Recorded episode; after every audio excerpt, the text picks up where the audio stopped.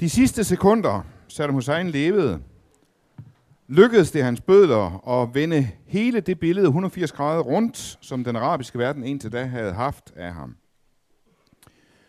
Indtil da, der var det overvejende billede blandt araber, at Saddam Hussein var en tyran, som havde forfulgt troende muslimer, lige så grusom som han havde fulgt, forfulgt kurder og politiske modstandere. Han havde været en værslig, religiøs despot. Han var først begyndt at tage Gud i sin mund, da det begyndte at passe i hans politiske kram. I dag, på grund af den her katastrofale forestilling, opfatter mange i den arabiske verden pludselig Hussein som en sunnimuslimsk martyr, hvis sidste ord var trosbekendelsen. Bødlerne tilhørte den shia-muslimske præst øh, øh Moqtada al-Sadrs parti. Man kan på optagelsen høre dem råbe Moqtada, Moqtada, Moqtada. Og selvom det politisk retligt ikke er det mest elegante, man har set, så kan man til nød forstå det. For Moqtada al-Sadrs far og onkel var blevet myrdet af Hussein. Det i mine ører mest groteske, det er imidlertid, at man også hører en af tilskuerne råbe, Gud er stor.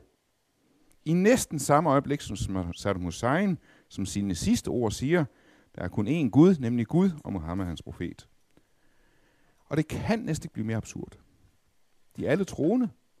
De hylder alle Koranen og Muhammed. De er alle overbevist om, at de har Gud på deres side. Men de har ikke oplevet den her hermeneutiske usikkerhed, som plager os alle sammen i den vestlige verden. Den her overvældende, alt dominerende tolkningsusikkerhed.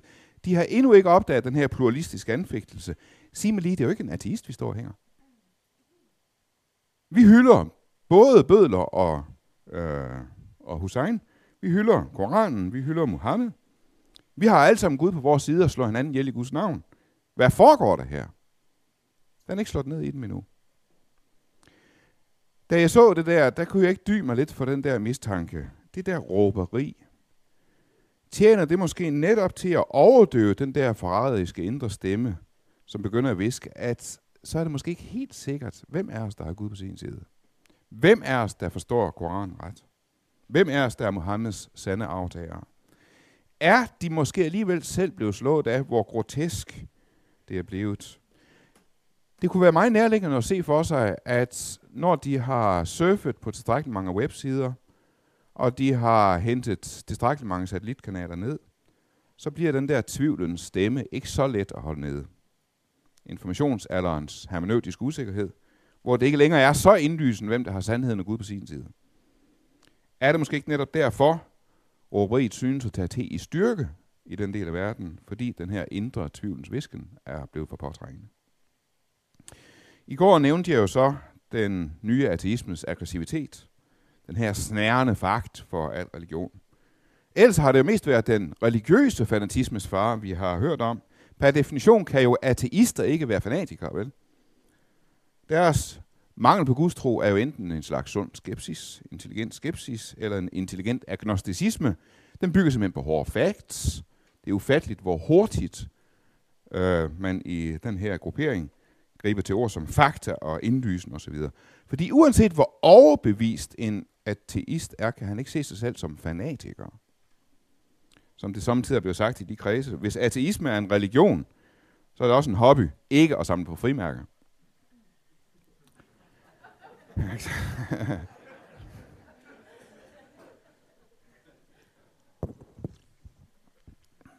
Men vel kan ateisme være en religion, og vel kan ateisme være fanatisk og missionerende. Og det er der jo, som sagt, heldigvis mange, der kan se. Både ateister og agnostikere kan se, at en fanatisk, råbende, fundamentalistisk ateisme kan være lige så skadelig ødelæggende som en fanatisk, råbende, fundamentalistisk religion. Jeg skal tilstå, at lidt af det her ateistiske raseri kan jeg godt forstå, når man sådan mærker lidt af ekkoet fra den der nykonservative og aggressive og nationalistiske kristendom, som de står overfor i nutidens USA. Men de berygtede grusomheder i religionskrigen og korstogenes grusomheder, myrderierne i Guds navn, er der rene vand i forhold til myrderierne og grusomhederne i gudløshedens navn, i fascismens og kommunismens navn. På selve den her ateistiske konference i Kalifornien for et par måneder siden, gik det på et tidspunkt så vidt, at en af deltagerne, Melvin Connor, han udbrød, at nu er stemningen på konferencen blevet som en klappeslangerede. Det eneste, man efterhånden diskuterede, synes han, det var, skal religion nu tæskes med et brækjern eller med et baseballbat?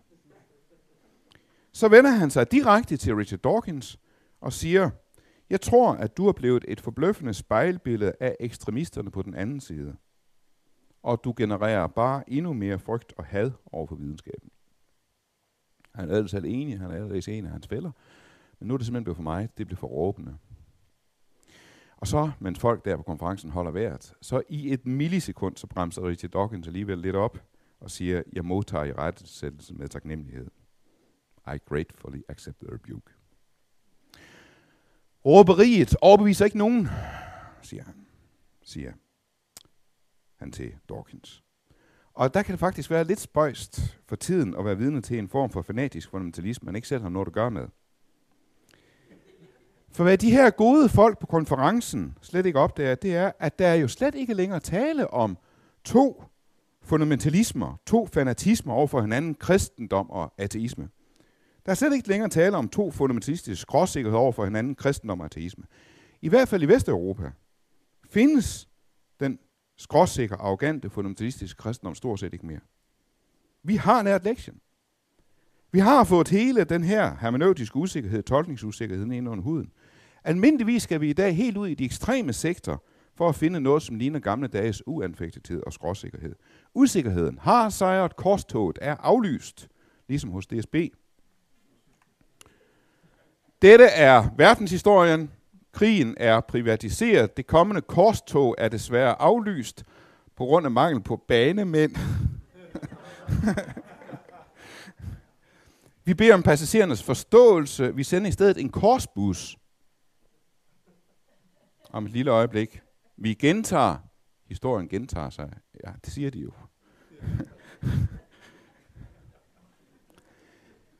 Korstoget er for længst opgivet, ikke også? Nu er vi flyttet over i en lille korsbus.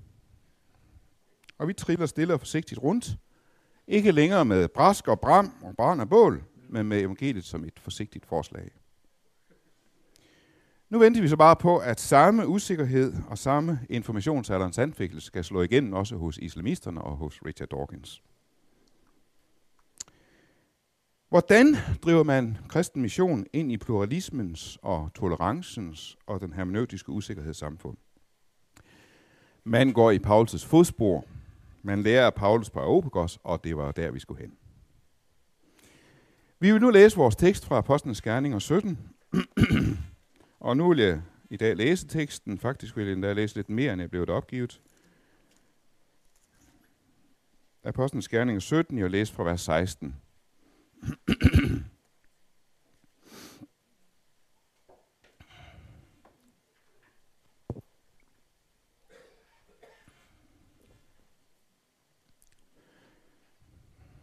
Mens Paulus ventede på dem i Athen, blev han meget oprørt over at se byen fuld af augustbilleder. Han førte samtale i synagogen med jøderne og de gudfrygtige, og på torvet talte han hver dem med dem, han traf på. En del epikureiske og stoiske filosofer diskuterede også med ham. Nogle sagde, hvad må han mener, det er sludderhoved. Men andre sagde, han ser ud til at være en forkynder af fremmede guddomme. Det var fordi, han forkyndte evangeliet om Jesus og om opstandelsen. De tog sig, så Paulus med sig og førte ham til Areopagos og sagde, kan vi få at vide, hvad det er for en ny lærer, du taler om? Det, du påstår, lyder nemlig fremmedartet i vores ører. Derfor vil vi have, hvad det, øh, have at vide, hvad det skal betyde. For athenerne og de fremmede tilflyttere brugte ikke deres tid til andet end at fortælle eller høre nyt. Så stod Paulus frem midt på Areopagos og sagde, Athenere, jeg ser, at de på alle måder er meget religiøse. For da jeg gik rundt og så nærmere på jeres helligdomme, fandt jeg også et alter med indskriften for en ukendt Gud. Det er således ære uden at kende det, det forkynder jeg jer. Gud, som har skabt verden med alt, hvad den rummer, og som er herre over himmel og jord, bor ikke i templer bygget af hænder. Heller ikke lader Gud sig tjene af menneskehænder, som om han trængte til noget. Det er ham, der giver alle liv og ånd og alle ting. Og af et menneske har han skabt alle folk og ladet, øh, ladet dem bosætte sig overalt på jorden, og fastsat bestemte tider og grænser for, hvor de skal bo, for at de skulle søge Gud, om de kunne famle sig frem og finde ham, som dog ikke er langt borte fra en eneste af os. For i ham lever vi, ånder vi og er vi, som også nogle af jeres digtere har sagt, vi er også af hans slægt. Når vi nu er Guds slægt, må vi ikke mene, at guddommen ligner noget, der er guld eller sølv eller sten, formet ved menneskets kunst og snille. Efter at Gud har bort over med tidligere tiders uvidenhed, befaler han nu mennesker, at de alle og overalt skal omvende sig – For han har fastsat en dag, da han vil holde dom over hele verden med retfærdighed, ved en mand, som han er bestemt det til, og det har han gjort troværdigt for alle ved at lade ham opstå fra de døde. Da de hørte om dødsopstandelse, spottede nogle, men andre sagde, det vil vi høre dig tale om en anden gang. Dermed forlod Paulus forsamlingen, men nogle mænd sluttede sig til ham og troede. Blandt dem Dionysios, som var medlem af Obergårdsforsamlingen, og en kvinde, der hed Damaris, og flere andre. Heller ikke i dag skal vi snydes for et billede. Vi har jo i mange århundreder skulle slås med billedet forbud. Nu er vi jo tæt på at nærme os et billede påbud. Uh, øh, denne gang selveste Rafael. Paulus prædiker i Athen 1515. Hænger på Victoria and Albert i London. Rafael kan også det der med at give sine figurer bevægelse og liv og passion ved at sætte dem ind i den her arkitektur med de skarpe kanter øh, og de stenhårde bygninger. En meget hyggelig lille detalje, det er, det er den her meget ivrige tilhører hernede. Uh, en hver homiletisk ønskedrøm, ikke også? det er Dionysios fra Aopagos forsamlingen. Uh, ham, som blev omvendt der i vers 34. Uh, han blev senere simpelthen kaldt for Areopagiten Dionysios. Han blev ifølge Euseb senere biskop i Athen. Selvom der jo bestemt i tilhørendes ansigter ellers sådan er skepsis, øh, så er der også alvorligt efter ting som lytten.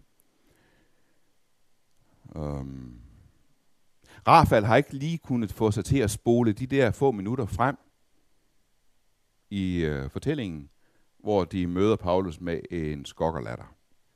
Det havde jeg ellers godt kunne tænke mig at se. Det her det er næsten for sig sikkert. Rafael var jo selv umådeligt beundret og elsket og tilbedt, og han elskede det. Og Paulus, ja, han skal også opleve det der. Selv skeptikerne er jo meget eftertænksomme og alvorlige. Hvordan driver vi kristen mission ind i pluralismens og tolerancens og den hermeneutiske usikkerhed i samfundet? Jamen, vi gør som Paulus. I den dannede græskhed var der på mange måder lige så meget en pluralisme, og lige så meget en tolerance, og lige så meget en hermeneutisk usikkerhed. Historien gentager sig, og det gør jeg vist også. Kan vi genfinde noget af Paulus frimodighed, uden at blive skråsikre og aggressive og råbende? Kan vi missionere med frimodighed ind i en pluralistisk kontekst, uden at krænke, men også med formodighed og glæde? Er det alligevel sådan, at pluralisme og hermeneutisk usikkerhed behøver ikke tage livet af os, som vi triller rundt i vores korsbus? Noget af det, der udfordrer mig mest i Paulus' møde med den græske intellektuelle elite, det er, at han til synligheden holder sin første vrede indenbords. Han var faktisk blevet oprørt af at se de her gudbilleder. Og så er det nærliggende at tro som et ærligt menneske med integritet, at så vil han da give udtryk for den her oprørthed som det allerførste. Man er vel ærligt menneske, man tør vel sige ting lige ud. I stedet er han så dialogisk, og så respektfuld, og så lyttende, og så kontekstuel, så det på mig næsten virker beregnende, næsten lusket. Hvad er det, Paulus gør? Han fastholder to ting. Han fastholder forskellen mellem dem. Han kommer ikke bare og bekræfter dem i deres living faith. Han kommer med et budskab, en nyhed. Han kommer med levende vand til tørstende mennesker, og flertallet lønner ham med latter. Så fastholder han ligheden mellem dem. Han kommer ikke og fejrer alt deres til side som oprørende vrøvl, han ikke kan bruge til noget, for han finder sandhed i deres religion. For selvom de ikke kender den frelsende sandhed i Kristus, så kender de faktisk skabelsens sandhed. De kender ikke den frelsende sandhed i Kristus, men de kender skabelsens sandhed. I går så vi den samaritanske kvinde, Jesus overrasker os med sit i samaritanere tilbeder det, I ikke kender. Vi tilbeder det, vi kender. For frelsen kommer fra jøderne. Nej, I kender ikke Gud, men ikke desto mindre, så tilbeder I ham faktisk. I er ikke afgudstyrker her i Samaria. Nu står jo så altså Paulus over for rigtige, gedine afgudstyrker. Han er oprørt. Og han kan jo ikke sige, at de tilbeder samme Gud. Den samaritanske kvinde, hun trods alt samaritaner, hun havde mosebøgerne. Hun vidste om Messias. De her, de dyrker søvs og andre uhyreligheder. Og ikke desto mindre er det præcis det, Paulus siger. For da jeg gik rundt og så nærmere på jeres helligdomme, fandt jeg også et alter med indskriften for en ukendt Gud. Det I således ære uden at kende det, det forkynder jeg jer. Næsten som et ekko af Jesu ord til den samaritanske kvinde. I ære Gud uden at kende ham. I ære Gud uden at kende ham. Og jeg behøver ikke engang fortælle jer, at I ikke kender ham. Det er selv hugget ind på soklen. Og det er derfor, jeg er kommet til jer. Det er for, at I skal lære ham at kende. Så der er altså en lighed mellem os. Der er noget, vi har til fælles. Og der er en forskel mellem os. Jeg har noget, de ikke har. Den her formulering, den er fuldstændig ufattelig. Vi går her og diskuterer i dag, om muslimerne og vi har samme Gud. I hvilken forstand vi kan sige og ikke kan sige, at vi har samme Gud, muslimerne og vi.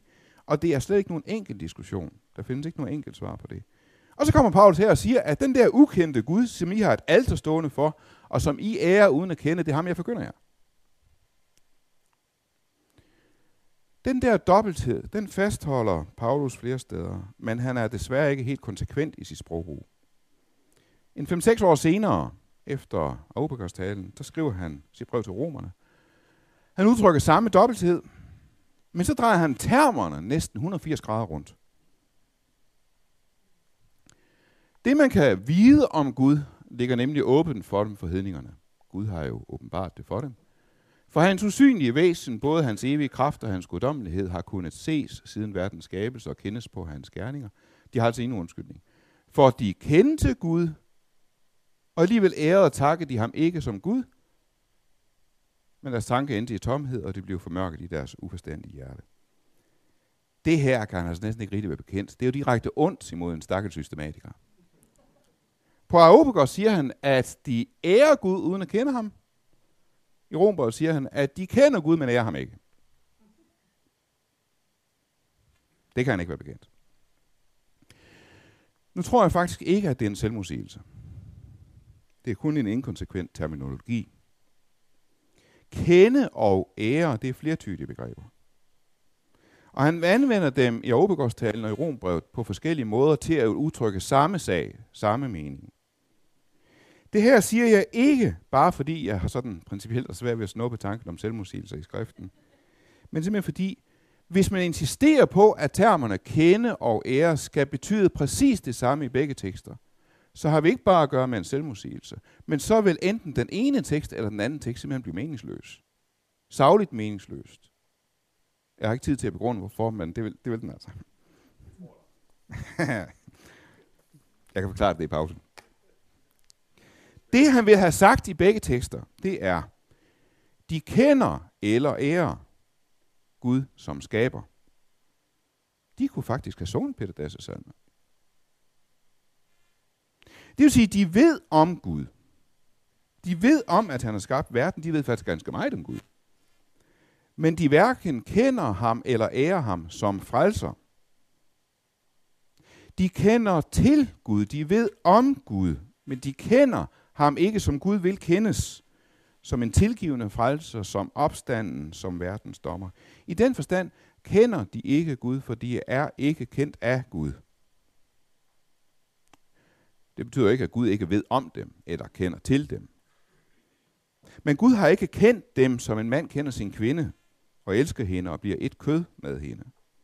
Og tilsvarende de hjælper det ikke noget, at de kender til Gud, og ved om ham, hvis ikke de kender ham, som en mand kender sin kvinde og elsker hende og bliver et kød med hende. Paulus går altså utrolig langt i sin solidaritet med dem, han taler til, og det er næsten ekstremt. Han indleder i den grad med sine tilhørers livserfaringer. Også de tvivlsomme. Det er ikke bare sådan, at han tager udgangspunkt i sådan skabelsen af liv og folkeslag og sådan noget. Han knytter også positivt til ved et afgudsalter, lidt, lidt, lidt ligesom det er der om bagved. Han knytter til positivt ved en af deres digtere, Aratus. Det er digteren Aratus, han citerer. Han knytter til og rummer netop den der famlende religiøsitet, som han har været så oprørt over, mens han er gået rundt der i Athen. Og jeg må faktisk tilstå, at hvis ikke den her tekst netop havde været en Paulus-Lukas-tekst, og dermed apostolsk, så havde jeg faktisk haft alvorlige vanskeligheder ved den. Jeg kan da ikke lade være med at spørge mig selv, hvis den havde været formuleret af kirkens verdensråd, hvad havde jeg så tænkt om den? Og jeg har, stærkt, jeg har stadig svært ved at forlige mig med den rent teolog. Det er der, som, hvor han siger, at det som nogle af jeres digter har sagt, og han citerer Aratus, at vi er også af hans slægt. Det siger Aratus om Søvs. Det Arthur siger om Søvs, jamen vi er også af Søvs' slægt, så han mener, det er sikkert panteistisk. Det anvender Paulus om Gud, Israels Gud. Mere dialogisk kan det simpelthen ikke blive, eller er det ikke rent udsagt synkretisme, eller som vores pragtfulde Hillerød præster fik slynget i hovedet de sidste uge, er det ikke fusionsteologi? Hvordan forklarer vi meget bibelkonservative teolog lige den? Ja, jeg har faktisk hørt det så galt øh, på LMH, at øh, Paulus øh, faktisk går vild her. Det er faktisk er Paulus forkynder. Det Paulus gør her, det er desværre, at han giver efter for en benådet fristelse til at være filosofisk og græsk på linje med tilhørende. Situationen og Aupagos har overvældet ham. Og derfor senere, da han så kommer til Korinth, så fortryder han. Og bodfærdigt beslutter, at jeg hos jer ikke vil vide andet end Jesus Kristus og det som korsfæstet. Og det var derfor, der blev så få omvendt i Aupagos. Sådan har jeg hørt. Jeg tror ikke, det er synkretisme, jeg tror ikke, det er vranglære, jeg tror ikke, det er fusionsteologi. Paulus fastholder stadig forskellen, og ikke bare ligheden. Det Paulus gør på Åbegårds, det er, at han virkelig gør sit program fra 1. Korinther 9.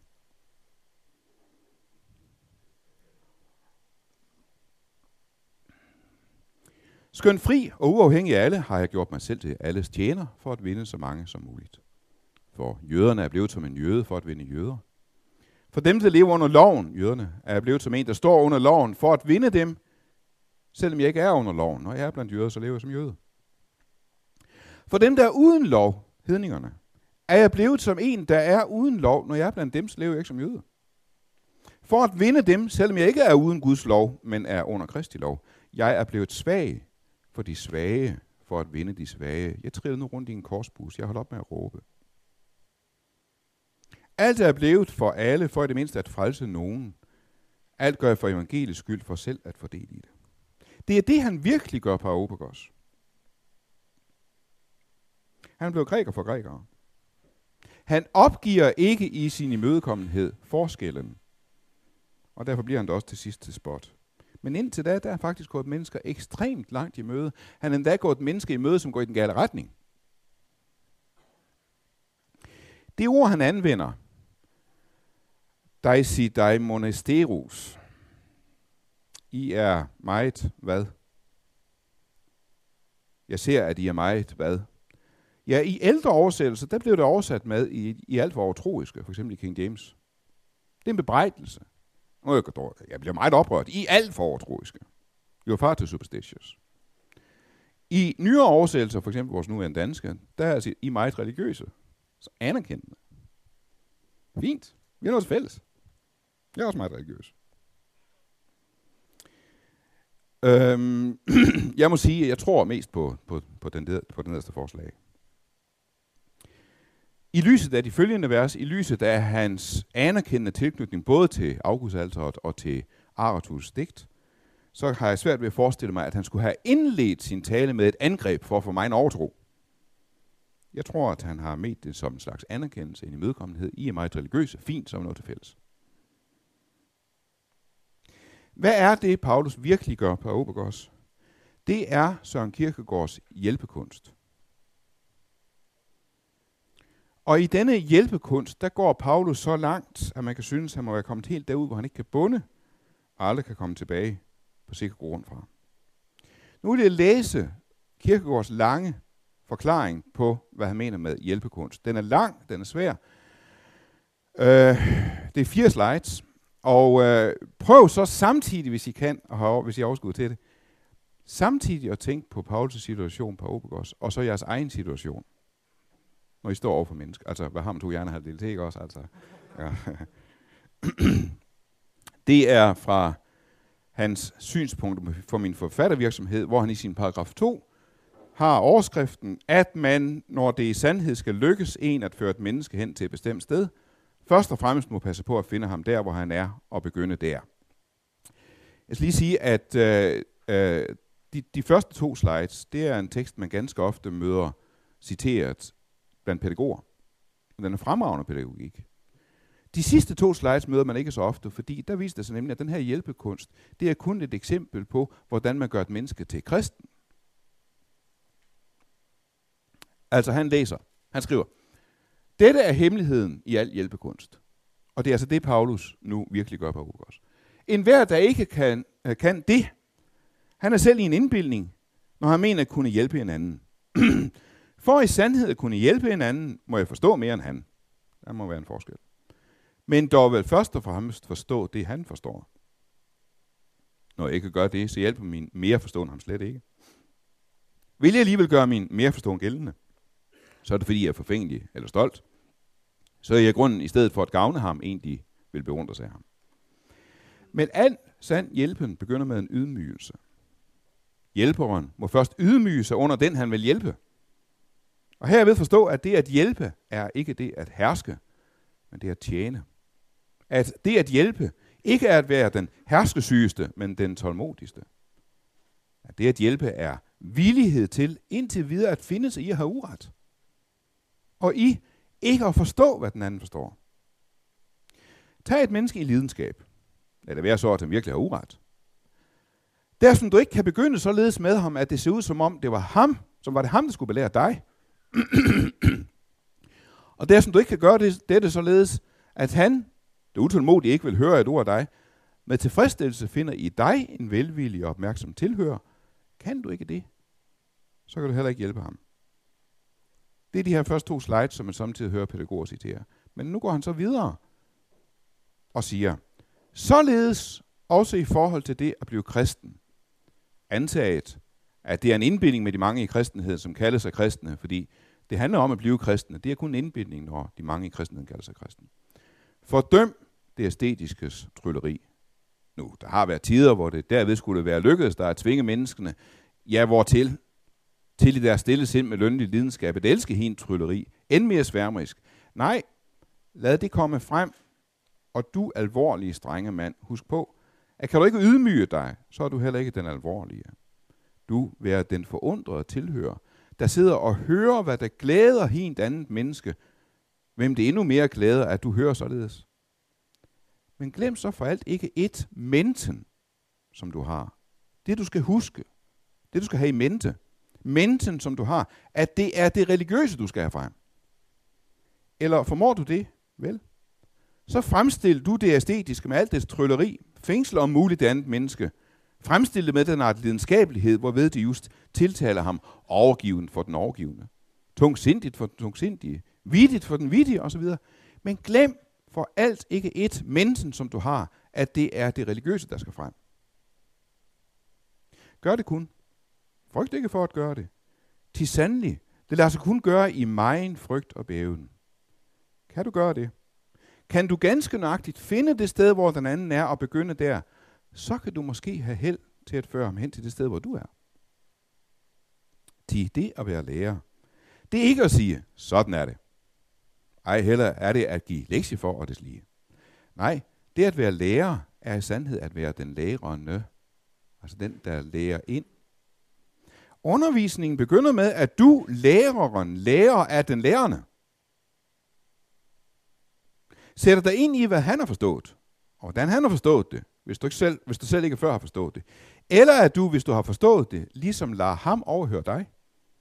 At han kan være sikker på, at du kan dit. Dette er indledning. Så kan der begyndes i en anden forstand. Det er det, Paulus virkelig gør på Åbegårds.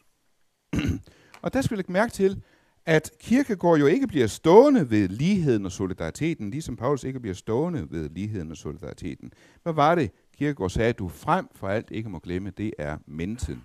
Det er det religiøse, du skal have frem. Men netop på grund af ligheden mellem dem og os, mellem dem og mig, kan det kun ske i frygt og bæven. Råberiet er umuliggjort. Jeg ser, at I på alle måder er meget religiøse. Og der var han nok heldig. Tænk nu, hvis det var en flok artister, han stod overfor. Så havde de jo ikke haft noget til fælles, vel? Her behøver han ikke forklare forbunden af, hvad en Gud er. Han kan knytte til ved deres egen religiøsitet. Den må åbenbart være kommet et stykke på vej. Nu mangler han så bare at vippe dem over den sidste forhindring. For det til i deres gudspille, som mangler. De er kommet sådan et stykke på vej i deres søgen efter Gud. Nu belønner så Gud deres søgen ved at komme dem i møde og føje det til, der mangler, så de mødes på midten, ikke? Og sådan er der faktisk mange, der har forstået missionens dialogiske imødekommenhed. De betoner ligheden så meget, at de faktisk udsletter forskellen. Der findes en berømt passage af M.A.C. Warren, hvor han appellerer til, siger han, en dyb ydmyghed, hvorved vi erindrer, at Gud ikke har lavet til uden vidensbyrd i nogen nation på noget tidspunkt. Når vi mødes med et menneske af en anden tro end vores egen, vil det være med en ånd af forventning til at finde ud af, hvordan Gud har talt til ham. Og hvilken ny forståelse af Guds kærlighed og noget, vi selv vil opdage i dette møde. Vor første opgave i mødet med andre mennesker, en anden kultur, en anden religion, er at tage vores sko af, for det sted, vi nærmer os, er helligt. Ellers vil vi finde os selv i færd med at nedtræde andre menneskers drømme, og endnu vigtigere, vi glemmer måske, at Gud var her før vores ankomst. Det er jo fuldstændig rigtigt og helt afgørende. Hvis ikke vi gør det, tager vores sko af og møder menneskers tro med respekt, så demoniserer vi dem og deres kultur. Gud er der allerede i den anden religion, som skaber. Men lige så afgørende er det, at Gud er endnu ikke ankommet i den anden religion som frelser. Der ankommer han først i det ord, der forkyndes til tro. Jeg vil lige springe lidt. Læg mærke til, hvad de her dannede athenere, de tænker om Gud. De ved, at Gud har skabt verden. De ved lige frem, at mennesker på en eller anden måde er skabt i Guds billede. Vi er også af hans slægt. De ved lige frem, at øh, mennesker på en eller anden måde ligner Gud. Vi er af hans slægt. Så Paulus' vers 24-29, vers 24-29, er jo egentlig ikke nogen argumentation. Han minder dem om, hvad de ved i forvejen. Det er ikke sikkert, at Paulus ville have sagt helt præcis det samme nede på torvet, blandt pølsevognene og fiskekonerne. Der ville måske den ujævne, nej, den ujævne, den jævne uddannede Athener, han ville sikkert mene, jamen guddommen, det må jo være de der billeder af sten og sølv og guld. Men den dannede Athener på Obagos viste udmærket, at det er de ikke. Han kommer ikke der og fortæller dem noget nyt. De ved godt, at de er kun symboler på guddommen, de der gudestatuer. Nogle af dem ved sandsynligvis endda, at de der mange guder kun er symbol på den ene gud. Så ja, der er det virkelig noget knyttet til ved. Der er noget, de er enige om.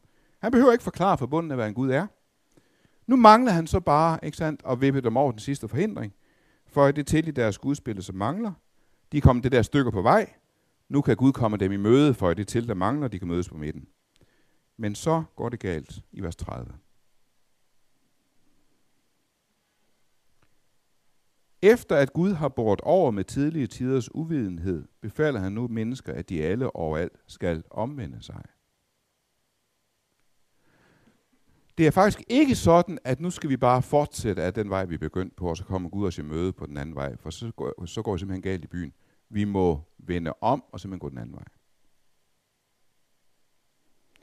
Det Paulus har gjort indtil nu, indtil vers 30, det er, at han har ridset selvfølgelighed op for den. Og hvad var det, Lukas skrev? At de der i Athen, de giver sig ikke stunder til andet end at tænke og høre nyt. Og det har ikke været nyt, det han kom ind til nu.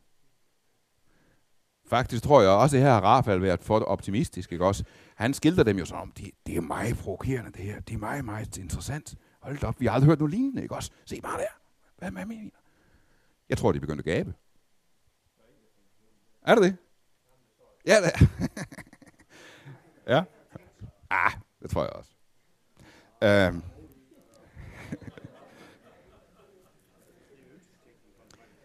det er en ønsketegn for, ja, det er det, helt sikkert. I virkeligheden, i virkeligheden, så har Paulus indtil nu ikke kunnet farve nogen af dem. Han har ikke kunnet ryste nogen af dem. Han har kun mindet dem om, hvad de forvejen vidste. Pludselig vender han det hele på hovedet. I skal slet ikke fortsætte ad den erkendelsesvej. Den er i virkeligheden uvidenhedens vej. Agnoia. De kender ikke Gud. Det er uvidenhedens vej. De ved ikke, hvem de er.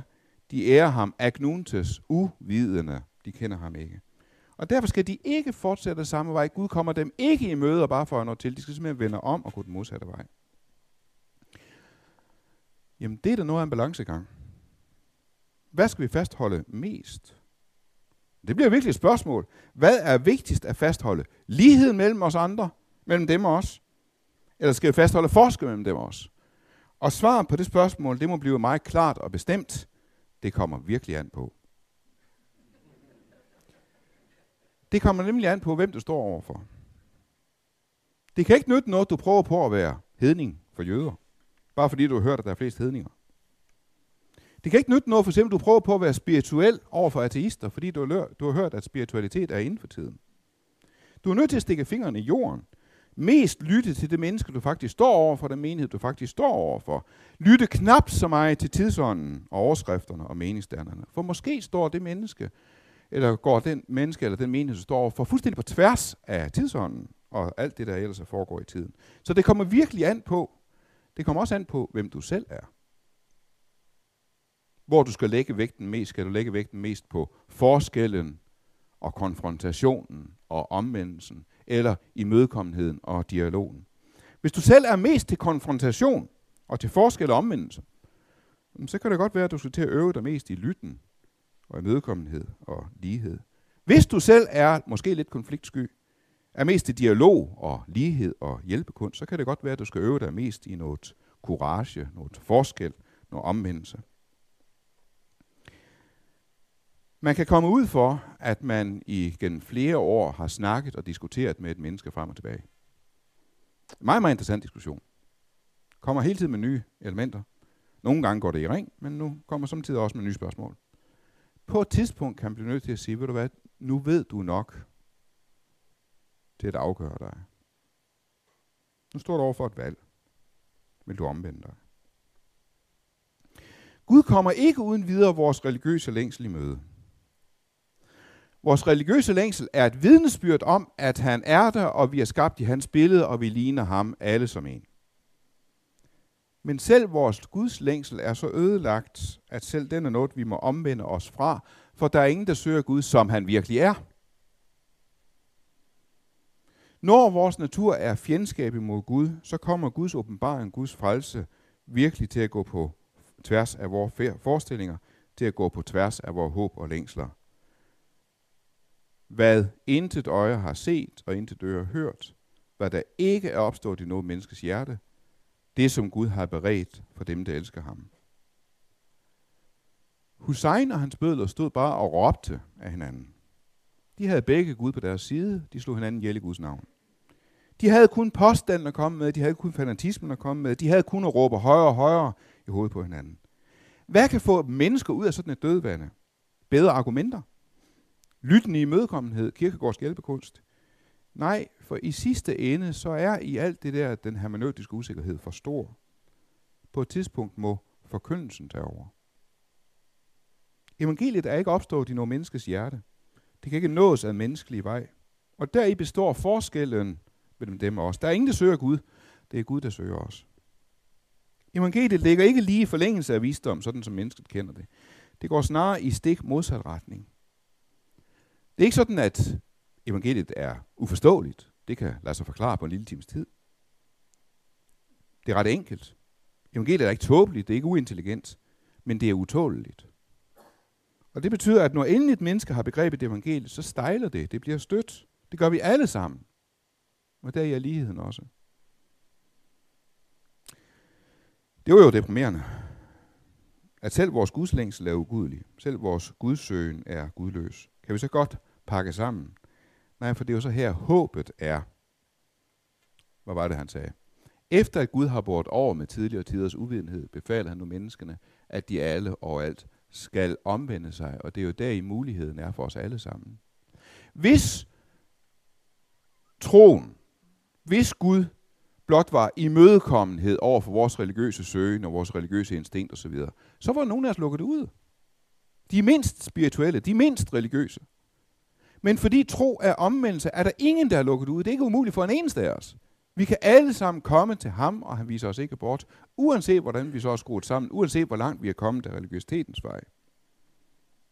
Tro er ikke vellykket superreligiøsitet, tro er omvendelse. Det er vores redning, for den er der ingen, der er afskåret fra. Evangeliet råber ikke af os. Det råber ikke, det skriger ikke, det løfter ikke sin røst i gaderne. Det befaler, ja, det befaler menneskene, at de alle og alt, og alt skal omvende sig, men det krænker ikke, det er ikke noget overgreb. Han befaler. Jamen, hvorfor egentlig? De er jo allerede Gud. De er Gud uden at kende ham. Men er det så ikke også deres mulighed for frelse? Hvorfor sender han mennesket det budskab? Efter at Gud havde båret over med tillid til deres uvidenhed, jamen er det så egentlig ikke grusomt over for mennesker at bryde deres uvidenhed? Og gå hen og fortælle dem om Gud, så de bliver krævet til regnskab på dommens dag. Kunne Gud ikke fortsætte med at bære over med deres uvidenhed? Og er det ikke kærligere at lade dem være i uvidenheden? Nej. For han har fastsat en dag, da han vil holde dom over hele verden. Han har fastsat en dag, da han vil holde dom over hele verden. Og derfor befaler han mennesker, at de skal omvende sig. Og derfor må vi bryde deres uvidenhed. Hvordan har Paulus sit ud i hovedet, da han er kommet til det punkt? Begynder han nu at mumle undskyldende dommens dag? Gud på tronen. Dies irae. vredens dag. Beklager. Det er det, vi tror på. Jeg skal nok skynde mig igennem det. Det tror jeg ikke. Jeg tror, hans ansigt er lyst op. Nu kommer han til det bedste. Alt andet det er kun med indledning. For nu kommer han til Jesus. Han har fastsat en dag, da han vil holde dom over hele verden med retfærdighed ved en mand, som han har bestemt der til.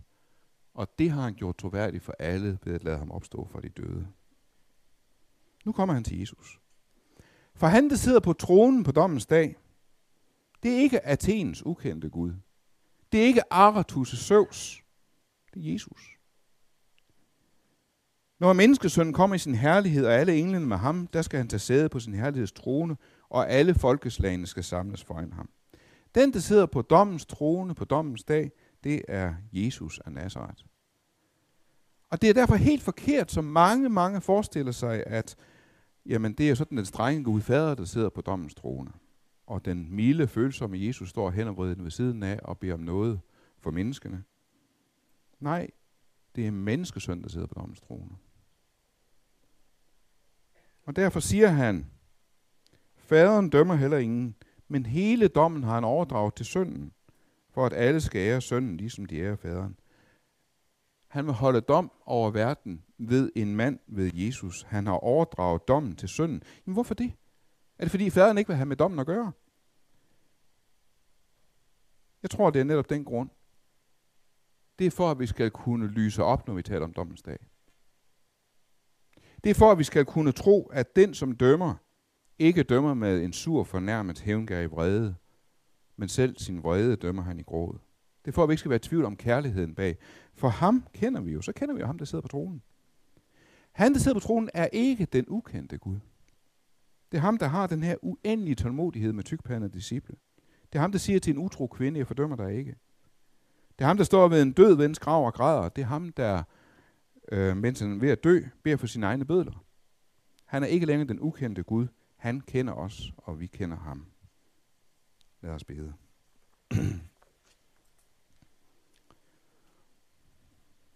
Herre, Jesus Kristus, nu kender vi dig. Vi ved, hvem du er. Du kom os i møde med noget nyt, som gik på tværs af alt, hvad vi havde tænkt os. Du råbte ikke og skreg ikke og løftede ikke din røst på gaden, og alligevel så overbeviste du os. Vi beder om at lære af dig. Lære af din kærlighed. Amen.